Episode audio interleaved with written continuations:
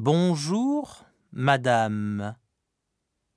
Comment faire de la soupe de poisson, s'il vous plaît? C'est très simple.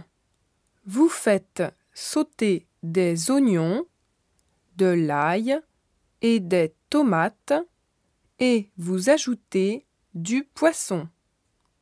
Pour le poisson, vous choisissez par exemple du merlan. Ok.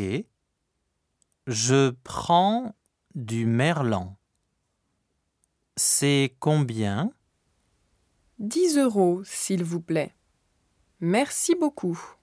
Merci. Bonne journée.